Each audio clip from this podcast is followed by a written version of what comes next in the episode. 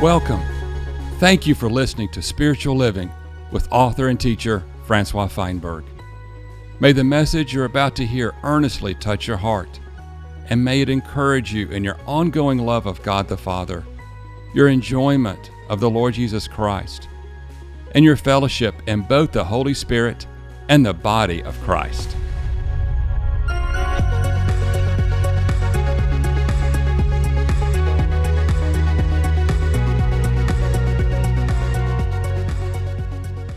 Our Bible is a wonderful account of God encountering men and women, and those men and women, as it were, running into God, thereby God transferring His heart and His burden and His calling and His vision and His truth. It's as though God sears it into these men and women, and they become recipients from this encounter of God's burden, and so they live it out and they propagate it and they have influence and live effective lives for the purposes of God because of that encounter.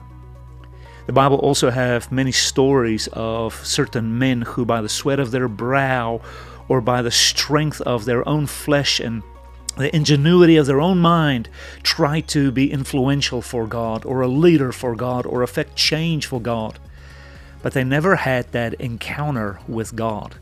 And so, in a way, they only propagated their flesh, their own opinion, their own ideologies, their own culture, if you will. Beloved, if you want to be a spiritual man and woman, and you really want to walk in lockstep with the kingdom of God and the principles of life in the Spirit, then it necessitates that you have an encounter with God and ongoing encounters with God. It is not enough really to just be born of the Spirit of God. That definitely is a first encounter. But you'll see that as you grow with God, kind of like Adam or an Abraham or a Jacob or even a Joseph or a Moses, and the Bible goes on and on with the stories of these men. They had initial encounters with God, but then they have ongoing encounters with God. If you want to grow in the spiritual life, then I believe God will facilitate more encounters with you where He wants you to draw near to Him. That is, almost run into Him. Where God wants to embrace you and hug you and, in a way, squeeze the very core of His being into you if you and I just go through the motions and we stay sort of in a rat race of busyness, or we even have an industrial spirituality where we do and we don't do, and we check and we come and we go, but we never make space and room and a place, and we never position ourselves just to encounter God, then our effectiveness, our leadership, our influence, the change that we so desperately want is just not going to reflect heaven. It's not going to reflect God, Christ, or the Spirit. It's probably only going to reflect your flesh. I want to fellowship with you in this message regarding the first man in the biblical narrative that had an encounter with God. He had a tremendous need, and probably like you and I were tempted, very much tempted, to fulfill this need by his own imagination or perhaps the strength of his own flesh. But you'll see that God put him to sleep.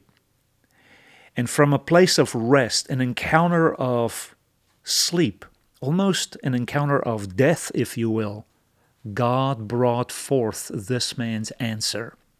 Let's see if together we can explore this and learn that this encounter of sleep, this encounter of rest, is paramount to our influence, our fullness, our effectiveness in this world.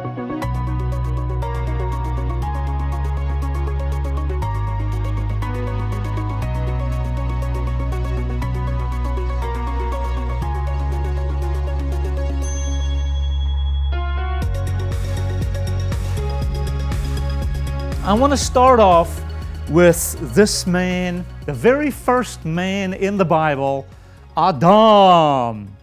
This man actually experienced a God encounter in Genesis chapter 2.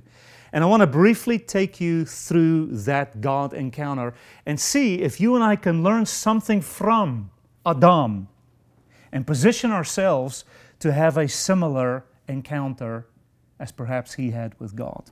But first, here is uh, Adam, and he had a need. You're going to see in the text that we're about to read, his need was help. Somebody help me. In other words, I can't do it. I'm incomplete. And God would encounter this man, and in that encounter would bring about a helper for this man. God's answer is to give him a helper. It's a very simple story. It's uh, right there in the beginning of Genesis. But I want to highlight this for you. What did God do in the encounter with this man to answer his need? In the account we're about to read, you're going to see that God put him to sleep. In other words, quietness, stillness, or the word that I want to use is rest. His encounter with God was one of rest. So turn with me to Genesis chapter 2 in your Bible. Let's read it real quickly. And notice, Adam has a need, God has an answer, but there's first an encounter. So you know that uh, in Genesis chapter 1, there's a description of God creating the man and the woman.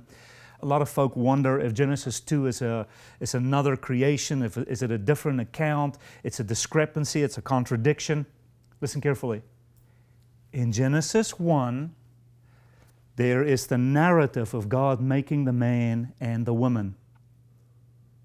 But in Genesis 2, there is a deeper telling of the process. It's not a contradictory story, it's not another man and another woman. There are a lot of scholars that have massive uh, uh, disagreement with these chapters. Listen, chapter 1 just states God made the man and the woman, God gave him a commission. But Genesis 2 takes the narrative a little bit deeper and tells us the process that Adam went through for the woman to be manifested. So come with me to verse 18 of chapter 2.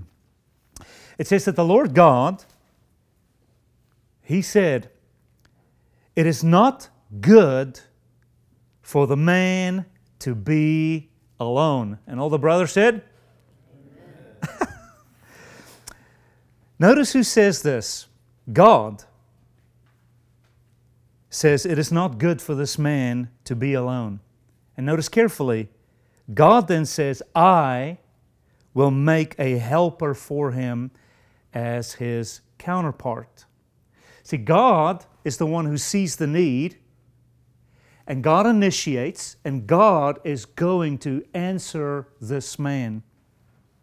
But I want you to notice verses 19 very carefully.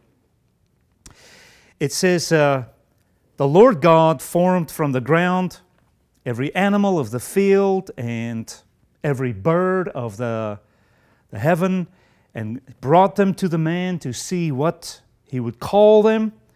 And whatever the man called this animal, that was its name. And the man gave names to all of the cattle and to the birds of heaven and to every animal of the field. But for Adam, there was not a helper, there was not a counterpart. Everybody else had a buddy, everybody else had a mate, but this man is alone. So come now to verse 21.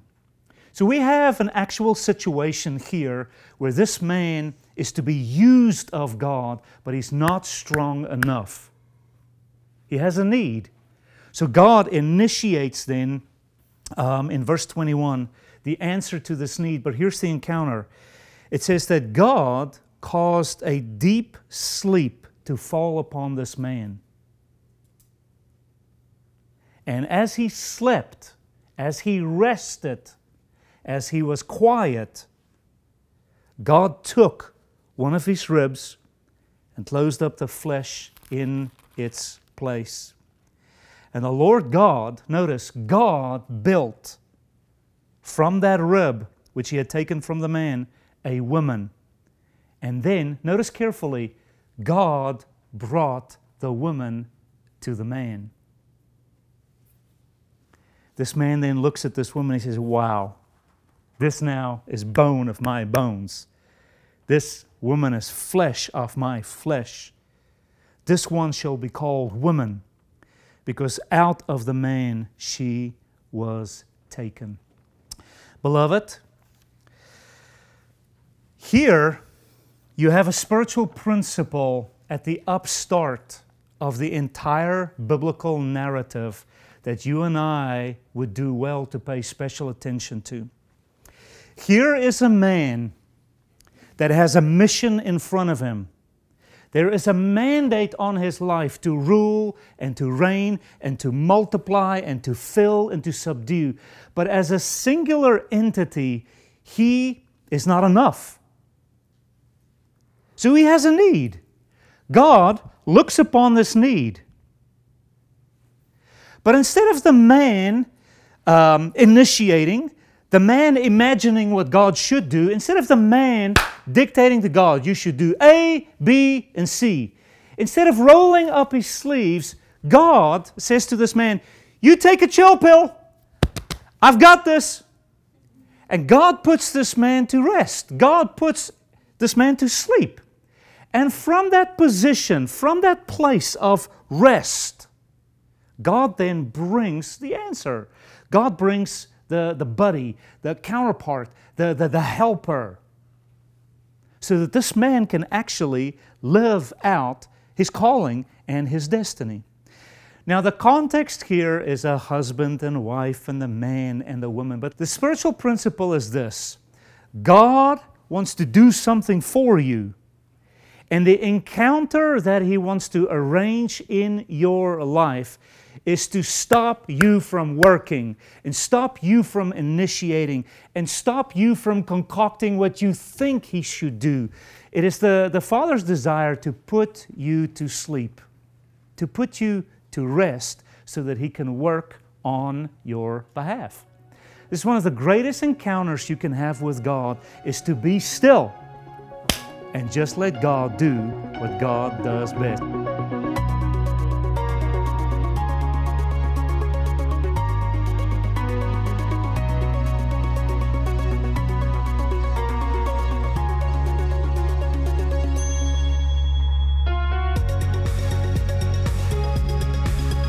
You know this from Exodus. When Moses and the Israelites stood in front of the Red Sea in Exodus chapter 14, um, they had a, an Egyptian army behind them, they had mountains on their left and their right, and they had this enormous impasse in front of them. And here's the word of the Lord to uh, Moses I will fight for you, and you should be still. In other words, there is a time to work, there's a time to cooperate, there's a time to do something, but occasionally God just wants you to rest, to sleep, so that He can be strong on my behalf. Amen. But if you don't position yourself to sleep, God cannot bring about the answer you need. Sometimes we get in the way. You know this verse very well. Psalm 46, verse 10 Be still and know that I am. Notice here, be still. And if you ought to know God, these two go together. In other words, if you're busy, you may not know God as He desires for you to know Him. And beloved, that's why I'm so thrilled to have you with us here at this restful retreat. While you're here resting, God can be working on your behalf. And in the rest, you get to know God in ways that you will never know Him when you're just busy. Let me tell a quick story. There is a guest house slash residence up in this middle pasture over here. For years, um, I was stressing and fretting about building all of the structures here, and um, I wasn't sure how the Lord was going to provide, but quite miraculously, um, the Lord provided for every structure on this building. And when it came to that guest house and residence here in the middle pasture, I wanted to take the pressure on myself to see can I raise the money? How can we pay for this? And the Lord had me do something. He sent me to California for um, the longest time where I was out of touch. And while I was in California uh, resting, all the monies just came in quite spontaneously. In fact, to be actually honest, I didn't do a thing for this house, I didn't do a thing for that house, and not one structure on this property. Sometimes God's just going to sort of unplug you and remove you and force you to sit still so that you can know an aspect of God that you will never know when you're just much ado about nothing. Are you with me? This is the Lord's word in Matthew 11. You know this very well. Come to me, all of you who labor and are trying to make this happen. All of you who have a finger in the pie, all of you that break a sweat and are excessively anxious and vexed and troubled, and it's kind of up to you to make this guest house a reality. It's, it's up to you to mend this relationship. It's up to you to sort out your parents and your brother. It's, it's all up to you, is it? This is what happens to us. When it's up to me, I get fatigued and I, I get tired. And the Lord says, Come to me. And notice, I want to give you rest. I want to have an encounter with you where you literally just rest. And I will take care of the rest. There's a story of a missionary in Africa who apparently was in a particular village at one time and he was sleeping. And in the middle of the night, as the story goes, he had some uh, foul demon spirit, if you will, show up in his bedroom to intimidate him, to harass him, to torment him, and to vex him. And this particular missionary would not let a devil interrupt his sleep. Apparently, he woke up and he looked at this manifestation of this foul monstrosity of a thing in his room. And knowing me, I would immediately start fighting and shundai and in Jesus' name. That's just what we do. But apparently, this missionary got up, looked at this monstrosity, and he said, Oh, it's you. And he turned around and went back to sleep. And he would not let a devil interrupt his sleep. Why? Because when I am still and when I rest, I really give God a chance to work. Listen carefully. There is a role for Adam to play in this earth, and it's to work, subdue, fill, multiply. And it's the same for you as ladies. God wants you to work, He wants you to study, He wants you to be responsible. But in the spiritual life, there is not a whole lot you can do. But in a response, if you and I in the spiritual life take matters into our own hands, my holiness is up to me, and my sanctification is up to me, and healing is up to me, and wholeness is up to me, and understanding is up to me, then, beloved, you and I are going to burn out. In the spiritual life, lesson number one, it's the very first lesson in the Bible. You have to learn to rest because, listen, rest is a sign of trust. If you cannot rest before the Lord and say, Lord, you've got this, if you cannot do that, you really, you're not trusting the Lord. Rest is not a sign of checking out, of being sloppy, of being lazy, of being disengaged. Spiritual rest is perhaps the best sign of trust.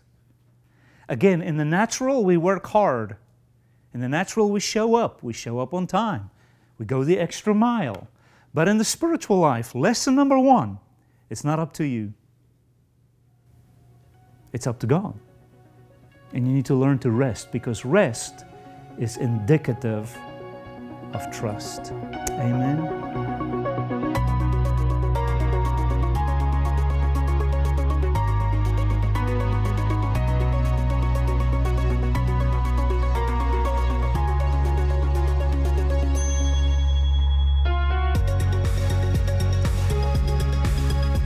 You and I have some common desires. We have a desire for influence, desire for change, desire for companionship. I just want to talk on these three things real briefly. It is a okay, beloved, for you and I to have a desire to be influential. If there's a leader in you, if there's somebody in you that wants to make a difference in this world, I tell you, you are living out the heart's desire of God. You're in the image of God. Because God meant for Adam to fill this earth. God meant for Adam to subdue this earth, to multiply into this earth. If you have a desire to pack a punch in this world, if you have a desire to leave your mark in this world, if you have a desire to, to bring about change in this world, I want to tell you that is a God desire. That's just even proof that you're created in the image of God. And even more, if there's a desire within you for a buddy, a, a life buddy, a spouse, even just a, a, friend or a community, that desire to, to, to have a helper, a, a life mate, a spouse, or even just a community to live in, friendship, as we would say, that desire for companionship is actually of God because here in Genesis, God said it's not good for the man to be alone. There's an ache in all of us to, to love and to, to be loved and to have a buddy. But these three things get us in trouble. If God does not take care of the influence, then I get into works and manipulation. If God does not take care of change in my life, then I you know, have to take care of it. And then I change only so much and I avoid these areas and I, I kind of just focus on these areas. If, if God is the one who can take care of these things, then the work of God will be thorough in me. When I have to change my life, who's going to really change? If, if it's up to me to influence this world, you're, you're going to make a mess of it. And if it's up to me to, to, to find a life buddy and a spouse, and chances are you're going to mess things up. I want to tell you quickly Adam and Eve's story, my story, and Hugo Hendricks' story. Adam needed a life buddy. God looked upon Adam and said, This is not good. Oh, oh my goodness. Okay, we got to do something here. So God puts him to sleep, and from him brings his buddy. And that buddy was such a fit. It was bone of his bone, flesh of his flesh, kind of his kind. And he said, Whoa, man, this is awesome. It was a perfect fit. Now, if Adam had crafted this woman, he would have created some dinosaur, or who knows what he would have come up with. But when God got to work, and Adam was at rest. Then God brought this woman to the man, and it was a perfect, beautiful fit. That happened for Adam. Can it happen for us? I did not want a wife. I was not seeking a wife. I was working actually in a garden in Arkansas. Adam was working in a garden. And God looked at him and said, This is not a good situation. God looked at me in Arkansas and said, This is bad. This man needs a friend. This man needs a, a life mate. And I was still in Arkansas. In fact, uh, know, I lived in a monastery for an entire year. And I had to be quiet for an entire year. Genuinely, I was put to sleep by God. I was cut off from just the, the hustle and bustle of life, and I, I lived on my knees in a garden for an entire year, just minding the Lord. 11 months in, I lifted up my eyes and I said, Whoa, man. And God brought my wife to me as I was in a place of rest. I didn't have to go look for a spouse, I didn't have to dress a certain way, I didn't have to do anything. Just God brought this woman to me, and she, she looked at me. She loved me instantly. I loved her, and hey, it's been 21 years. Hugo is another story. Since Hugo moved to America in 2017, I've been trying to get him to uh, subscribe to eHarmony. it's like, Hugo, we've got to put your best foot forward, take your best angle picture, dress up a certain way, you know, best characteristics. We've got to find this man a wife. Yet God did it for Adam, God did it for me. Now I superimpose uh, eHarmony on this man. And he's my witness how often I would hound him. You go, eHarmony, come on, man, let's go, let's go, let's go. And all the while, I'm trying to concoct and work this companionship thing. And how thankful I am for Hugo just constantly saying, Nope, I won't do it. Nope, I won't do it. Nope. And Hugo just stayed in a place of rest because rest is a sign of trust. Lord, today if I don't have a wife, I'm okay with it. Obviously, you've not brought her to me. I'm not going to make it happen. I'm not going to concoct this or fabricate this or, or, or get ahead of God. I'm just going to wait. And here it is 2017, ah, 2018, ah, 19, 20. So he gets a text from uh, a friend that says, Hey, I've got a, a cousin you need to take on a date. Well, Hugo forgets about the text. And how many months later? Exactly a year later? A year and a half later. a year and a half later, Hugo looks through his phone, finds the text. Oh, maybe I should ask this girl on a date. And it was just the right timing. But what I love about Hugo, he was just in a place of rest, saying, Lord, when you bring a woman into my life and your timing, amen, I'm not going to make it happen. Beloved, I just want to speak to you real briefly. When it comes to things of influence, God's got you. You need to work hard in school, work hard in your career, but the fruit that you will bear, the influence that you will have in life, if it's not of God, it's going to be wood, hay, and stubble. Let God take care of your leadership, your influence, and, and, and there'll be fruit. Let God take care of change in your life. Don't force your mom to change, your dad to change, your brother to change.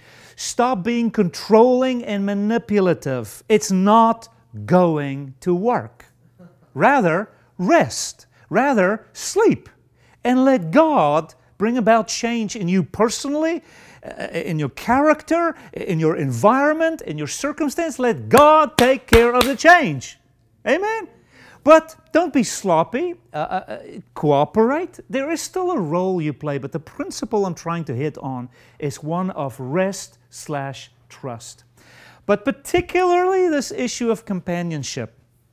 Ladies, you don't have to try too hard. What if I dress a certain way? What if I accidentally walk by the library as he is studying and he notices me?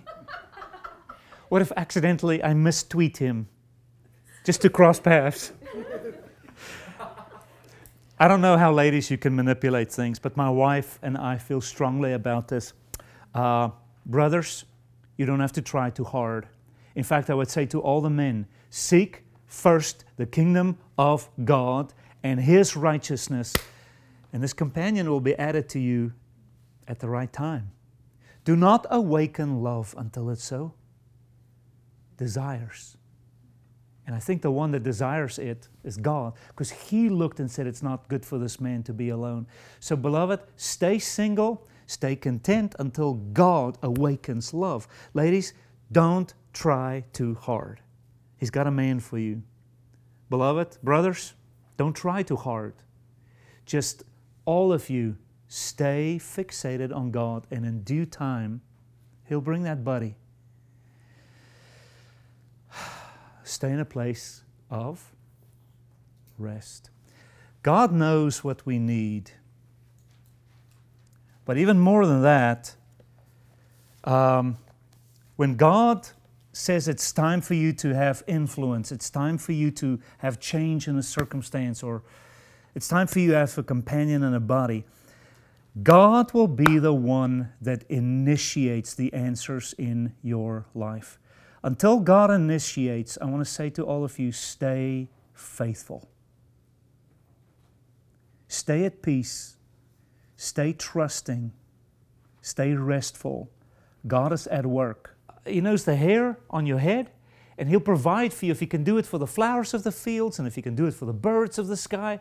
God can take care of you. So he says, Don't be anxious about tomorrow. What shall I eat, or what shall I wear, or where do I go, or where do I work, or who do I marry? Just take a posture of spiritual rest and let God initiate. Let God initiate, just like He does here in the book of Genesis. He puts the man to sleep. And that's what legacy then is about. Legacy is a little bit of a place to come and just sleep, so to speak. Just come and rest. We have so many folk come from all over to the school, and life is chaotic as they know it. And when they come here, they're all fretting, like, how will this affect change there? And we teach people to just rest and let God go to bat on your behalf. Not only does God know our needs, but God is also the God of perfect timing. There was a man in the Bible called Abraham who had a need for a son. And God spoke to him I am going to provide a son for you. Well, 11 years went by and there was no manifestation of a son. God had made a promise I, know you need, uh, I'm going to work on your behalf, but the timing for 11 years was just was, was not there. So Abraham decided, I'm going to help God. And you may know the story of Abraham who took his slave uh, his wife's uh, slave, and he had relations with her. And from Hagar comes this boy called Ishmael. And Abraham brought this boy Ishmael to God and said, God, look what I've done for you. Look at this little boy. Thank you for your promises. And God said, No. That, that boy is not the promise. In fact, that boy is a byproduct of your flesh, your initiative, you problem solving, your timing. It, that boy has got nothing to do with God. Can a man get in front of God? Yeah.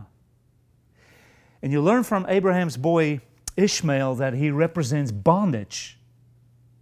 He represents the work of the flesh. And God rejected that boy in a way by saying the messianic line will not come through Ishmael. Well, Abraham was 86 years old at this time. He had already waited 11 years, but God would have him wait another 14 years till he was 100 years old. Why? Not only does God know his needs, he needs a boy. God's going to initiate the process. But I want to tell you the timing of God is crucial. In fact, God waited till Abraham was as good as dead. Abraham, so to speak, was a sleeping man. He could not produce an heir with his wife. He had no more capability. Sarah was dead. They were, you might say, the walking dead. That is, they were asleep.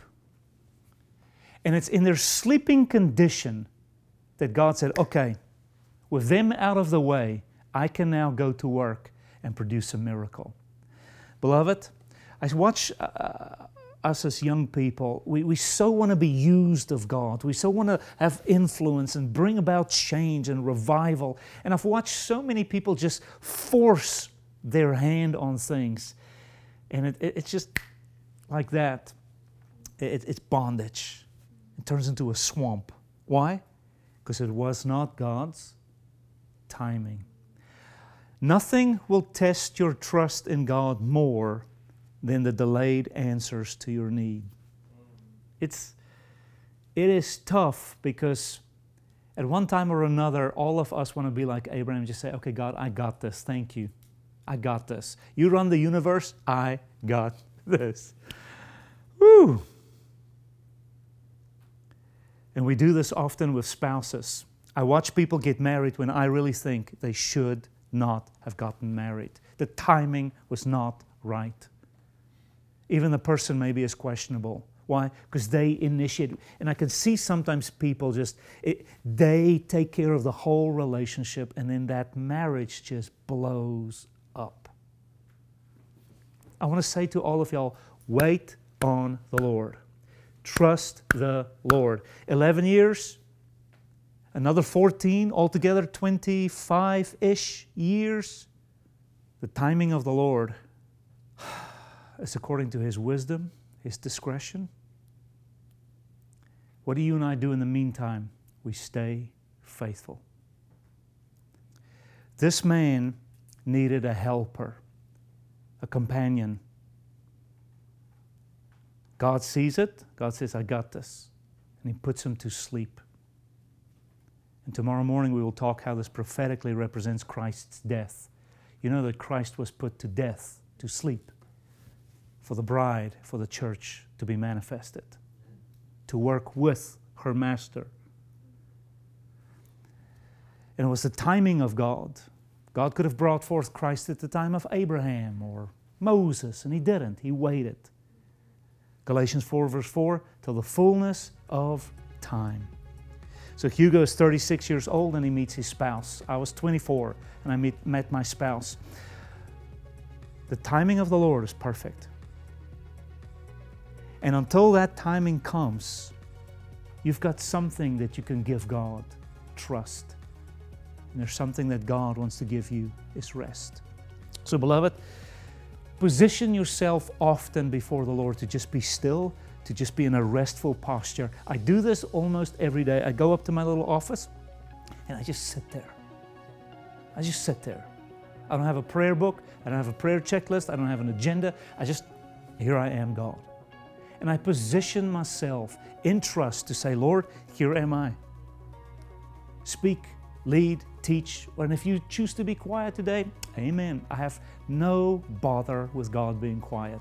In fact, I've experienced the, the, the friendship and the comfort of God best in times of quiet. But you've got to cultivate a habit to often put yourself to sleep. And I tell you, you guys who stay up till two, three, four every night, you're not positioning yourselves in a place of rest for the Lord to work. So, of course, we do it physically, literally, but I want to say to you, coming here even this weekend, positioning yourself, it's, it's wonderful. You, you're just setting the stage for an encounter with God. Amen.